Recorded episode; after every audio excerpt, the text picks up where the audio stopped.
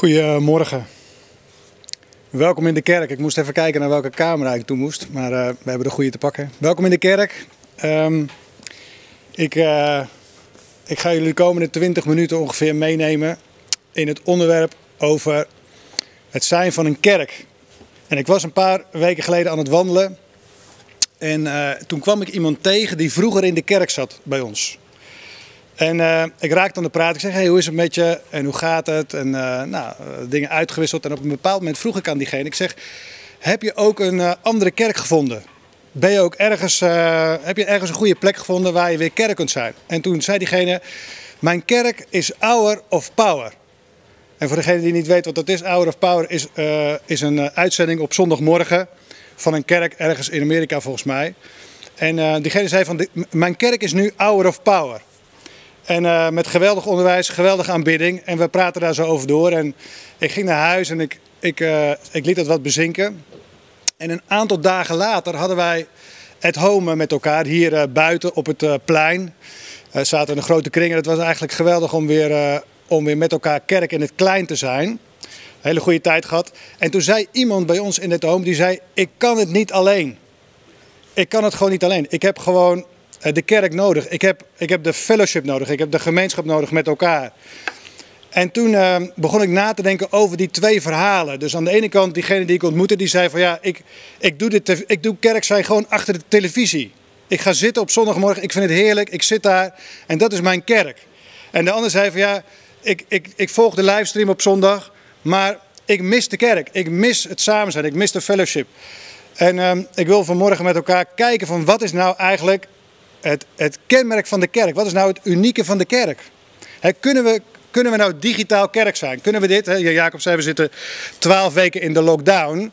Maar kunnen we dit nog uh, 52 weken volhouden? Kunnen we nog 52 weken digitaal kerk zijn? Of kan dat helemaal niet? Um, en ik kwam eigenlijk tot de conclusie dat het niet kan. Dus uh, uh, dus als, de, als de, de boodschap een titel zou moeten, zou moeten hebben vanmorgen, dan zou ik zeggen: digitaal is marginaal. Het digitaal is marginaal. Marginaal betekent dat het eigenlijk gewoon maar een klein beetje is van wat het zou moeten zijn. De kerk is meer dan dat.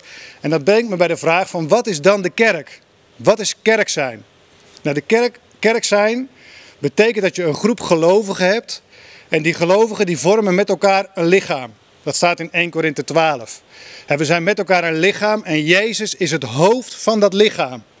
En wij zijn het lichaam, wij zijn de onderdelen van het lichaam. De een is de arm, de ander is de voet. Dan heb je een been enzovoort. En dat hoort bij elkaar en met elkaar ben je, ben je een lichaam. En die kerk, die doet een aantal dingen. Die kerk die, die, is, die komt bij elkaar om God te aanbidden. Dat hebben we net gedaan uh, met, de, met de band. Die kerk die, die luistert naar onderwijs. Dat doe ik dan vanmorgen. En zo was het vanaf het begin al bij de apostelen in handelingen. Die, die brachten het woord. En uh, de kerk is ook bezig met fellowship. Dat zien we ook in handelingen. Ze waren bij elkaar in de huizen, ze braken het brood, ze zorgden voor elkaar, ze hielpen elkaar. En de kerk is bezig om te wandelen in het bovennatuurlijke. Dus het is, uh, het is belangrijk dat we beseffen dat we zijn wel in deze wereld, maar we zijn niet van deze wereld. Dus het is de bedoeling dat de kerk ook wandelt in het bovennatuurlijke. En wat is dan het bovennatuurlijke? Dat betekent dat we Gods kracht zichtbaar zien in ons leven. Op allerlei manieren. He, daarom spreekt de Bijbel ook over profetie, over gaven van de geest, spreken in tongen, genezing, wonderen, krachten en al die dingen meer. En dat brengt me eigenlijk bij 1 Korinthe 14, vers, um, vers 1. En daar staat: Jaag de liefde na en streef naar de geestelijke gaven. En vooral daarna dat u mag profiteren. Dus de Bijbel geeft als de opdracht: jaag de liefde na en streef naar de geestelijke gaven. Nou, ik wil vandaag inzoomen op de liefde. En misschien over drie weken ook wel op de liefde. Dat weet ik nog niet, maar ik spreek twee keer vandaag het eerste deel. En dan over twee, over twee weken nog een keer. En volgende week zit er iemand anders tussenin. Een, een externe spreker. Maar we gaan het hebben met elkaar over de liefde. We gaan het eigenlijk hebben over iets wat je niet digitaal kunt doen. En wat kun je niet digitaal doen? Je kunt elkaar heel moeilijk digitaal liefhebben. Dat is ingewikkeld. Uh, uh, om elkaar lief te hebben, heb je eigenlijk de fellowship nodig, de ontmoeting nodig, het samen zijn nodig. En uh, Jezus gaf ons die opdracht in Johannes 13, vers 34 en 35. We pakken die tekst erbij, komt in het beeld. En dan zegt Jezus: Ik geef jullie een nieuw gebod. Namelijk dat u elkaar lief hebt zoals ik u lief gehad heb. Zo moet u ook elkaar lief hebben. En hierdoor zullen alle inzien dat u mijn discipelen bent, als u liefde onder elkaar hebt. Dus Jezus zegt, ik geef je een nieuw gebod. Let op, dit is de bedoeling, dit moeten jullie doen. Heb elkaar lief. Heb elkaar lief. En dat zien we in de Bijbel voortdurend terugkomen. Dus we zien het dat Paulus het zegt, jaag naar de liefde. Jaag ernaar. Nou, ik heb nog nooit uh, gejaagd in het bos. Ik ben geen jager, hè, maar je hebt mensen die jagen. Die hebben dan zo'n jachtgeweer. En die gaan dan uh, uh, in het bos of in het weiland, ik weet niet precies hoe ze dat doen. Maar dan jagen ze op de beesten. Om ze te schieten. Dus ze zijn, ze zijn geconcentreerd bezig op jacht. Om een dier te vangen of te schieten. Uh, we zijn het een beetje uh, verleerd hier in Nederland, denk ik. Maar in ieder geval, zo stel ik me dat dan voor. En, en Paulus zegt hier, ook wij moeten jagen naar de liefde. We moeten ons best doen om elkaar lief te hebben. We moeten proberen om het voor elkaar te krijgen dat je de ander lief hebt. Uh, en de Bijbel spreekt er ook over in, in Efeze 5 vers 1, komt ook in je scherm. Wees dan navolgers van God als geliefde kinderen. Met andere woorden, doe hetzelfde als wat God deed. Ik wil dat je hetzelfde doet als wat God deed. als geliefde kinderen en wandel in de liefde. Als het goed komt in beeld, ik zie hem nog niet. Maar wandel in de liefde. Efeze 5 vers 1. Zoals ook Christus ons lief gehad heeft en zichzelf voor ons heeft overgegeven als een offergave en slachtoffer tot een aangename geur voor God. dus heb elkaar lief zoals Jezus ons heeft lief gehad. Jezus kwam naar de aarde, stierf van een kruis.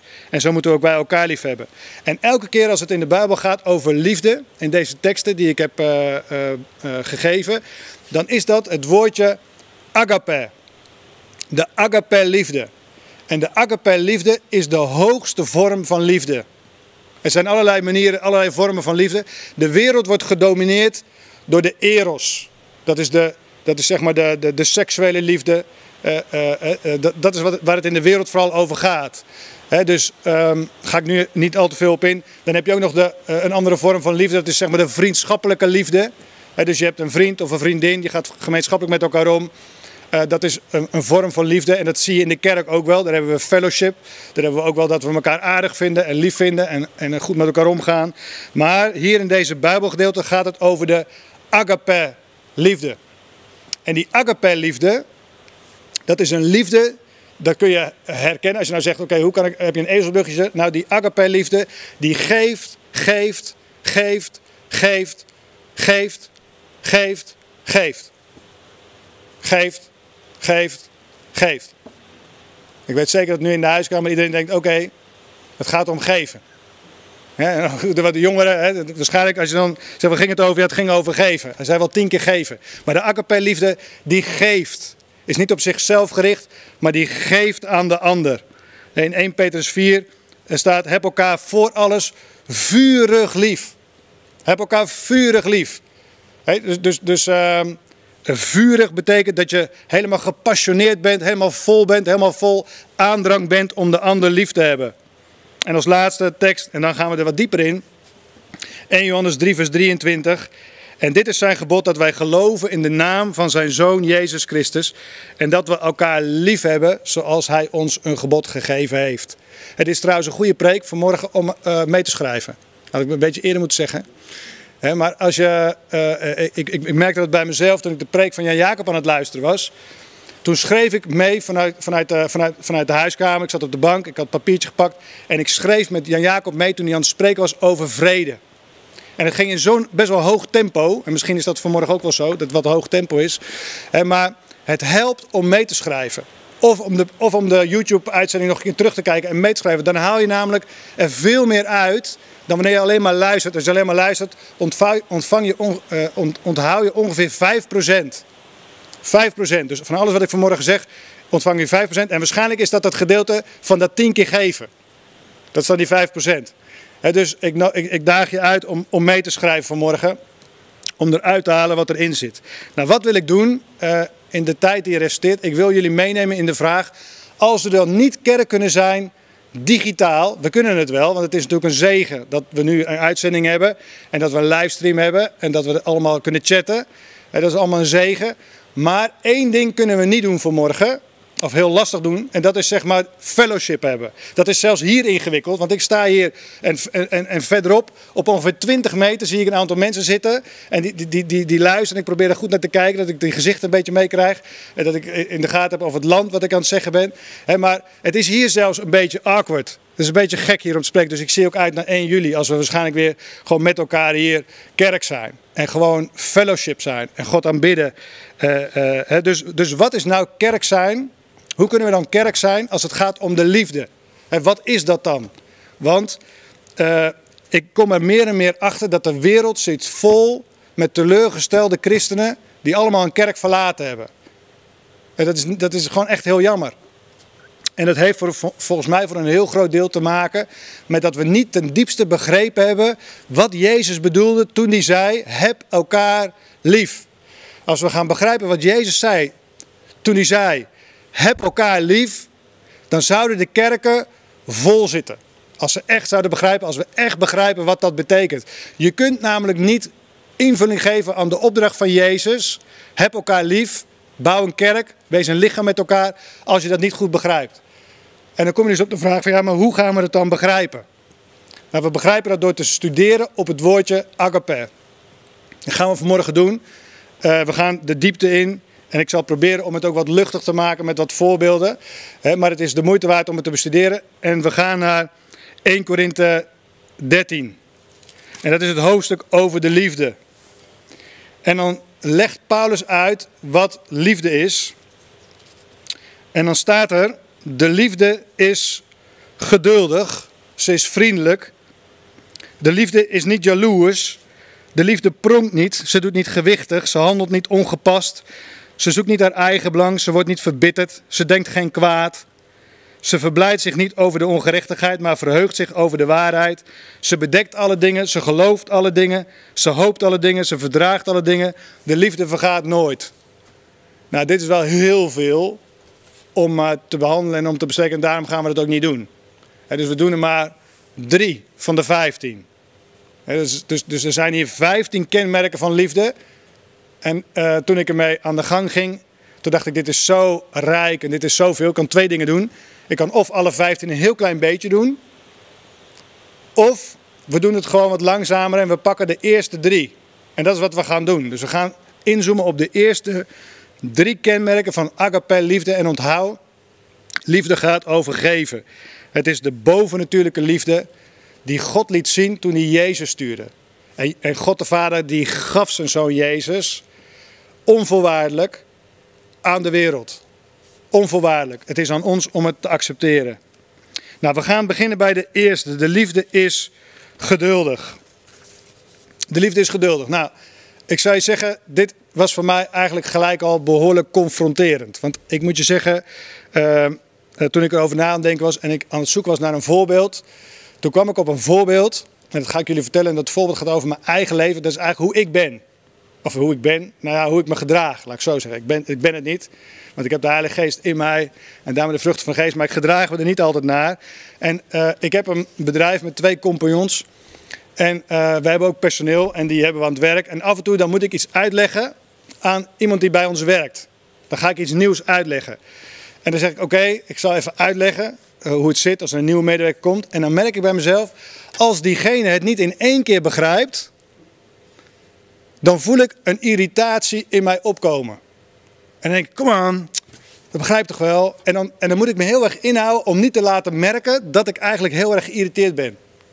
Maar dat, dat werkt dan niet zo. Mensen hebben hebben dat gelijk in de gaten. Want ik heb een tijd gedacht dat mensen het niet in de gaten hadden. Totdat iemand tegen me zegt: Denk je nou echt dat mensen het niet zien eh, wanneer jij gewoon ongeduldig wordt of geïrriteerd wordt? Dus, dus dat is wat het is. Dus ik moet daarmee dealen. Ik moet daarmee mee handelen. En dat geïrriteerd zijn, dat zit eigenlijk in dit woordje geduldig. Want uh, ik ben geen Griekse geleerde, maar ik heb wel hele goede boeken die me daarbij helpen. En er is een Bijbelleraar, die heet Rick Renner. Dat heb ik ontdekt een aantal jaren geleden. Is een, een, een ongelofelijke gigant als het gaat om Bijbelonderwijs. En die heeft een aantal boeken geschreven.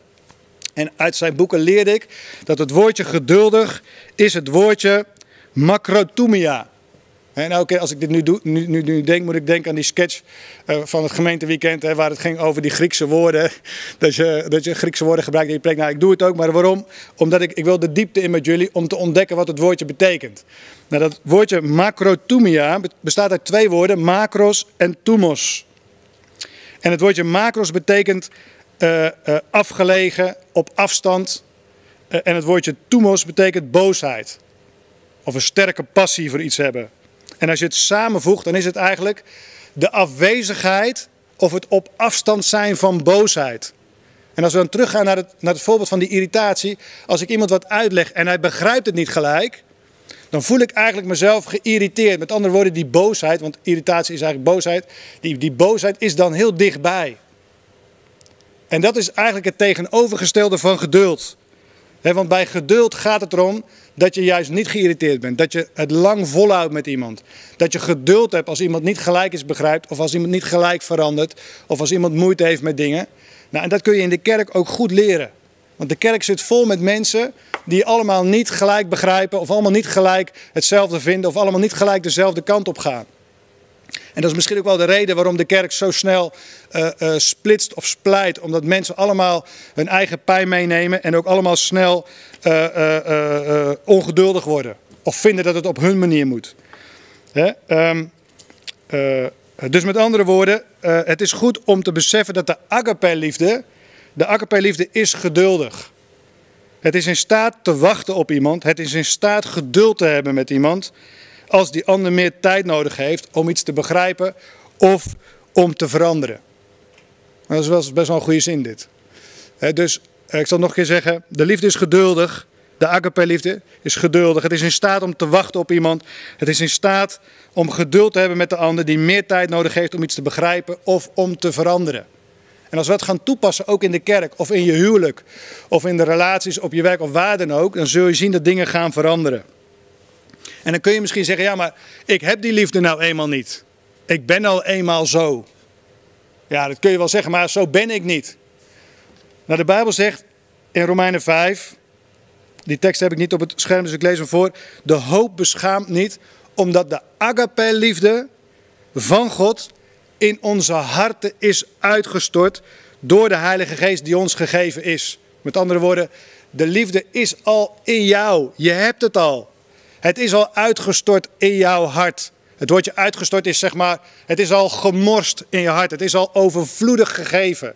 Als je een glas water inschenkt in de zomer en je zit buiten en je gaat een beetje te hard met die kan, dan stroomt het over. Dat, is het woordje uitgestort. In overvloed. Het is aan jou in overvloed gegeven. Dus wat belangrijk is, als je zegt, ik vind het moeilijk, is om te zeggen, Heilige Geest, help mij om niet geïrriteerd te zijn. Heilige Geest, help mij om geduld te hebben met die broeder of zuster die ik zo bloedirritant vind. Eh, eh, en, en dan zit je misschien allemaal, oh, oh, maar het is gewoon waar. Er zijn gewoon mensen die, waar, waar je meer moeite voor moet doen om door een deur heen te gaan dan met de ander. Het zou geweldig zijn als het allemaal veel makkelijker zou zijn, maar dat is niet zo. Dus, dus, en als je dan denkt, van, ja, als, diegene nou, als diegene nou de kerk uit zou zijn, dan zou het een stuk makkelijker worden, maar dan komt er echt wel weer een ander dus, dus ik heb nieuws voor je. Het is aan ons om te leren om de agape-liefde uh, te laten stromen vanuit je hart, want je hebt het al. De agape-liefde is er al. We gaan naar de tweede, de tweede, het tweede kenmerk van liefde. En dat is, de liefde is vriendelijk. De liefde is vriendelijk. Nou, dat woordje vriendelijk is niet van, oh wat vind ik dat nou een aardige kerel. Of wat is dat een aardige mevrouw. ik vind het echt een vriendelijk iemand. Dat is, niet, dat is niet wat hier wordt bedoeld met het woordje Vriendelijk. Nou, wat is het dan wel? We gaan opnieuw naar de Griekse uh, grondtekst. En dan staat je, het, woordje vriendelijk is, ik weet niet eens hoe ik het moet uitspreken, Christoiomai. Denk ik dat het zo moet uitgesproken worden. En dat betekent je aanpassen of voegen naar de behoeften van de ander. Dus je voegt je naar de behoeften van de ander. Het is de bereidheid om te dienen en om zelf te veranderen, zodat je kunt voorzien in de behoeften van de ander. Het heeft ermee te maken dat je niet zo bent ingesteld dat je zegt, ja die ander moet maar veranderen. Die ander moet veranderen, want, want, want het moet allemaal wel gaan zoals ik vind dat het moet gaan. Nee, dat is niet, deze, dat is niet, dat is niet de agape liefde. Agape liefde zegt, waar kan ik veranderen? Hoe kan ik veranderen? Zodat ik kan voorzien in de behoeften van de ander. Op het moment dat we dat niet doen, als we niet die agape liefde hebben, dan wordt het egoïstisch en ik gericht. Want dan gaat het om jou dus het woordje hier gaat dus niet over aardig zijn of vriendelijk zijn. Nee, het gaat erover wat heeft mijn broer nodig in de kerk, wat heeft mijn zus nodig in de kerk. Hoe kan ik diegene dienen, hoe kan ik diegene helpen, hoe kan ik zelf veranderen. misschien ben jij iemand die nooit een compliment geeft. Dat is misschien goed om te veranderen. Om te zeggen, hé, ik ga veranderen, ik ga mezelf veranderen. Ik ga dat wel doen om vervolgens aan te sluiten bij de behoeften van de ander. Want de ander heeft misschien wel behoefte aan een compliment. misschien heeft de ander wel behoefte aan een bemoedigend woord. Eh, eh, en ga zo maar door. Agape liefde verwacht niet van de ander dat hij hetzelfde is als jij. Dat is niet agape liefde. Integendeel, agape liefde focust op de behoeften van de ander. Het past zich aan, het verandert. En dit is iets wat in de kerk ook heel actueel is. Want ik weet niet hoe het jullie vergaat, maar ik hoor geregeld dat mensen zeggen in de kerk: Ja, ik voel me niet zo thuis in de kerk. Het is niet meer wat het was. Of ik irriteer me aan de aanbidding. Het blijft maar herhalen en het blijft maar herhalen en het blijft maar herhalen. Of het onderwijs van die of van die. Het is zo saai. Of hij gebruikt helemaal geen voorbeelden. Of ik val in slaap. En, en, en, zo, en zo gaat het maar door. Ja, ik vind dit, ik vind dat, ik vind zus, ik vind zo. En dan zijn er uiteindelijk duizenden gelovigen die de kerk verlaten, omdat ze allemaal moeite hebben met dingen in de kerk. Ik vind dit, ik vind dat. Ja, ik heb moeite met de, met de aanbidding of met, of, met, of met de drum staat te hard. Of, of het is te warm of het is te koud. Of, en met andere woorden, de kerk moet zich aanpassen aan jou. Maar ik heb nieuws voor je, de kerk moet zich niet aanpassen aan jou. Jij moet je aanpassen aan de kerk. Dat is agape-liefde. Agape-liefde zegt, agape zegt, wees niet op jezelf gericht, wees niet egocentrisch of, of, of ik gericht, maar wees gericht op het belang van de ander. En dat is wat hier wordt bedoeld met de liefde is vriendelijk. misschien zeggen we, want dit is wel heel confronterend wat je nu allemaal zegt, uh, maar uh, uh, ik zeg het omdat we, met, omdat we met elkaar moeten leren om onszelf weg te cijferen en om gericht te zijn op de ander. Want dat is wat Jezus zegt, heb elkaar lief. En dat betekent niet heb elkaar lief van, oh wat aardig. Nee, heb elkaar lief met de agape-liefde, de onvoorwaardelijke liefde, dat het gaat om de ander. We gaan naar de derde. En dat is de liefde is niet jaloers. En dit is ook een hele confronterende, vond ik voor mezelf nog voor confronterend. De liefde is niet jaloers. Wat is dat woordje jaloers? Het, het woordje jaloers is in het Grieks zelos of zelos. Het is totaal in beslag genomen worden door je eigen verlangens en plannen totaal in beslag genomen worden door je eigen verlangens en plannen. Dus het woordje jaloers, bij jaloers denken we heel snel van ja, oh hij heeft een, hij heeft een elektronische fiets en ik, en ik fiets nog op een oude gazelle van 15 jaar. Ik ben eigenlijk wel jaloers op die, op die e-bike. Nee, dat is niet wat hier wordt bedoeld. Het gaat hier over wat anders. Het gaat hier over dat je, je wordt in beslag genomen door je eigen verlangens en plannen. Je bent ambitieus en op jezelf gericht. En ik zal een voorbeeld geven uit mijn eigen leven waarin ik dat keihard tegenkwam. En misschien heb ik dat voorbeeld al wel een keer verteld. Ik denk het wel, maar ik weet niet zeker. Dus ik, doe gewoon nog een keer. En anders dan, uh, dan hoor je hem gewoon voor de tweede keer. Maar er was een tijd, ongeveer in 2012, dat ik bij mezelf dacht: ik wil ondernemer van Flevoland worden. Ik had besloten, ik wil graag ondernemer van Flevoland worden. En ik bad er ook voor. Ik zeg, heer, ik wil graag ondernemer van Flevoland worden. Dat lijkt me gewoon mooi om een keer om, om te worden. En dan kan ik ook gewoon vertellen wat u heeft gedaan in mijn leven. En dan kan ik ook gewoon getuigen enzovoort. En een, en een aantal maanden later zei een collega van mij van... Michiel, er komt de ondernemersverkiezing van Zeewolde. Uh, uh, is dat niet wat voor ons? En als je dan ondernemer van, van, van, van Zeewolde wordt... dan mag je door naar de verkiezing van Flevoland. Ik dacht, hé, hey, dit is eigenlijk gewoon wat ik heel graag wil. Dus ik zeg, geef ons maar op. Diegene gaf ons op. En om een lang verhaal kort te maken... we kwamen bij de drie finalisten. Alleen, wat er toen gebeurde, was het volgende. We verloren. En dat was voor mij eigenlijk best wel heftig, want ik had niet rekening gehouden met dat ik zou verliezen. Ik dacht, we gaan winnen. Maar we verloren. Ik zal niet uitleggen hoe het allemaal ging, hoe het allemaal zat. Maar in elk geval, ik was wel geïrriteerd en boos en teleurgesteld. Waarom? Ik vond namelijk dat het ook nog niet eerlijk was gegaan. Uh, dat, is ook, uh, dat zat in mijn hart. Hè. Dat is het, of ik nou verlies met Monopoly of met uh, Ticket to Ride, maakt niet uit. van, ik, ik denk al heel snel dat het toch niet aan mij lag. Hè? Uh, dus dat, dat, dat, uh, maar wat er gebeurde bij die verkiezing was dat ik was een beetje boos op de jury. Ik was een beetje boos op hoe het gegaan was. En vervolgens kwam er iemand naar me toe en die zegt: Michiel, ik heb goed nieuws voor je. Je mag, je mag door naar Flevoland. Je mag door naar de, naar de verkiezing van ondernemer van Flevoland als startende ondernemer. En toen ontdekte ik in mijn hart eigenlijk dat het niet, ja, ik ontdekte het toen nog niet, ik ontdekte het later pas. Maar mijn reactie was het volgende. Ik zei, we gaan niet naar Flevoland. We zijn geen startende onderneming. We zijn al heel lang aan de gang. Ik vind het hier trouwens ook helemaal niet eerlijk verlopen. Dus waarom zou ik daarheen gaan? Ik ben helemaal klaar mee. Ik ben helemaal zat van, uh, uh, ik stop ermee. En zo brak het avontuur. het viel in duigen. Totdat ik een aantal maanden later aan het bidden was en ik zei, heer, hoe kan het nou? Hoe kan het nou dat het allemaal zo is gelopen? Ik had dat eigenlijk heel anders verwacht. En toen zei de heer, Michiel, ik was van plan om je te geven wat je had gevraagd. Alleen, je eigen trots en je eigen ambitie zat in de weg. En, toen, en dat kwam bij mij binnen, dacht ik, ja, dat is gewoon waar. Mijn eigen trots, mijn eigen ambitie was hetgene wat eigenlijk in de weg zat. En dat is ook hier wat, wat hier wordt bedoeld met het woordje jaloers. Onze ambitie kan in de weg zitten. In de kerk, in je werk, in je relatie, in je huwelijk.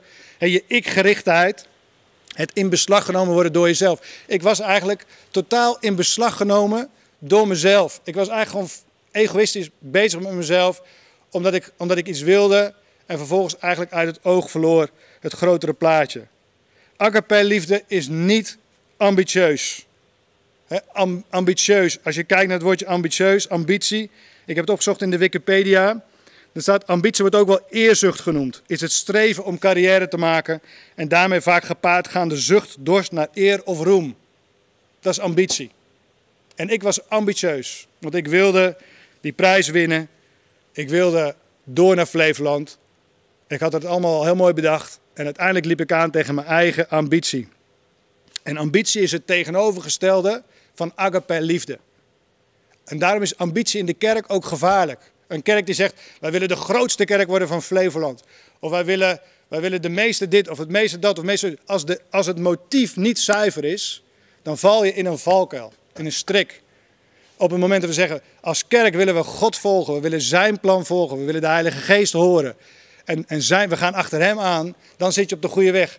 Maar op het moment dat je je eigen plan aan het volgen bent, je eigen ambitie aan het volgen bent, of je staat op het podium, en dat geldt voor iedereen, of je nou spreker bent, of aanbiddingsleider, of maakt niet uit wie je bent, je kunt hier staan en in de valkuil stappen van ambitie, of van gezien worden, of van podium, of van noem het allemaal maar op.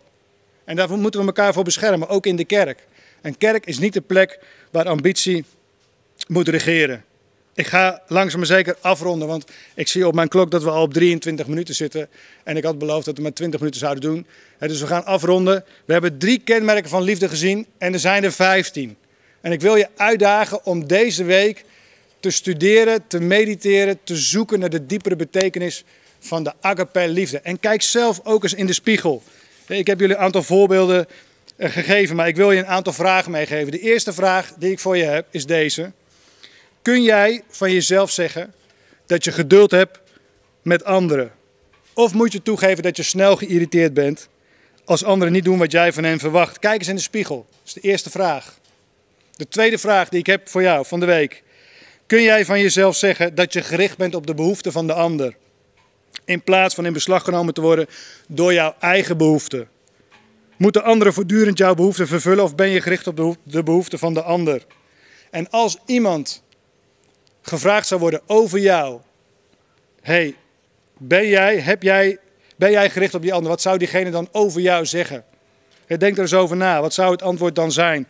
En als derde, de derde vraag is: kun jij van jezelf zeggen dat je meer gericht bent op het succes van de ander dan op je eigen succes? Hoe zit het met jouw ambitie? Welke ambitie heb jij? Ben je gericht op de ander of ben je gericht op jezelf? En wanneer heb jij iets voor een ander gedaan wat je echt iets heeft gekost? Nou, dit was heel veel vanmorgen. Hè? En ik besef me dat ook, dat ik heel veel heb gezegd, heel veel heb gesproken. Maar ik wil je uitdagen om aan de slag te gaan met het gebod wat Jezus gaf. Heb elkaar lief. We gaan afsluiten met een gebed. En daarna gaan we God aanbidden. Vader, Dank u wel dat u een levende, sprekende God bent. U bent een God die leeft. U bent een God die spreekt. U bent een God die van ons houdt. En dank u wel, Vader, dat u Jezus heeft gestuurd uit liefde, uit agape liefde. Vader Heer, u heeft het gedaan onvoorwaardelijk. En dank u wel, Vader, dat u die agape liefde ook in mijn hart, in ons hart heeft uitgestort. En ik, begin, en ik bid, Vader, dat die agape liefde begint te stromen bij ons allemaal vanmorgen. Vader, ik besef me dat ik zo vaak ik gericht ben, in beslag genomen door mijn eigen behoeften en verlangen. Vader, ik wil meer gericht zijn op de behoeften van de ander. En Heilige Geest, help ons. Help ons om het te doen. Help ons om te veranderen. Help ons om in de goddelijke liefde te wandelen. En dank u wel dat u ons zal helpen. In Jezus' naam. Amen.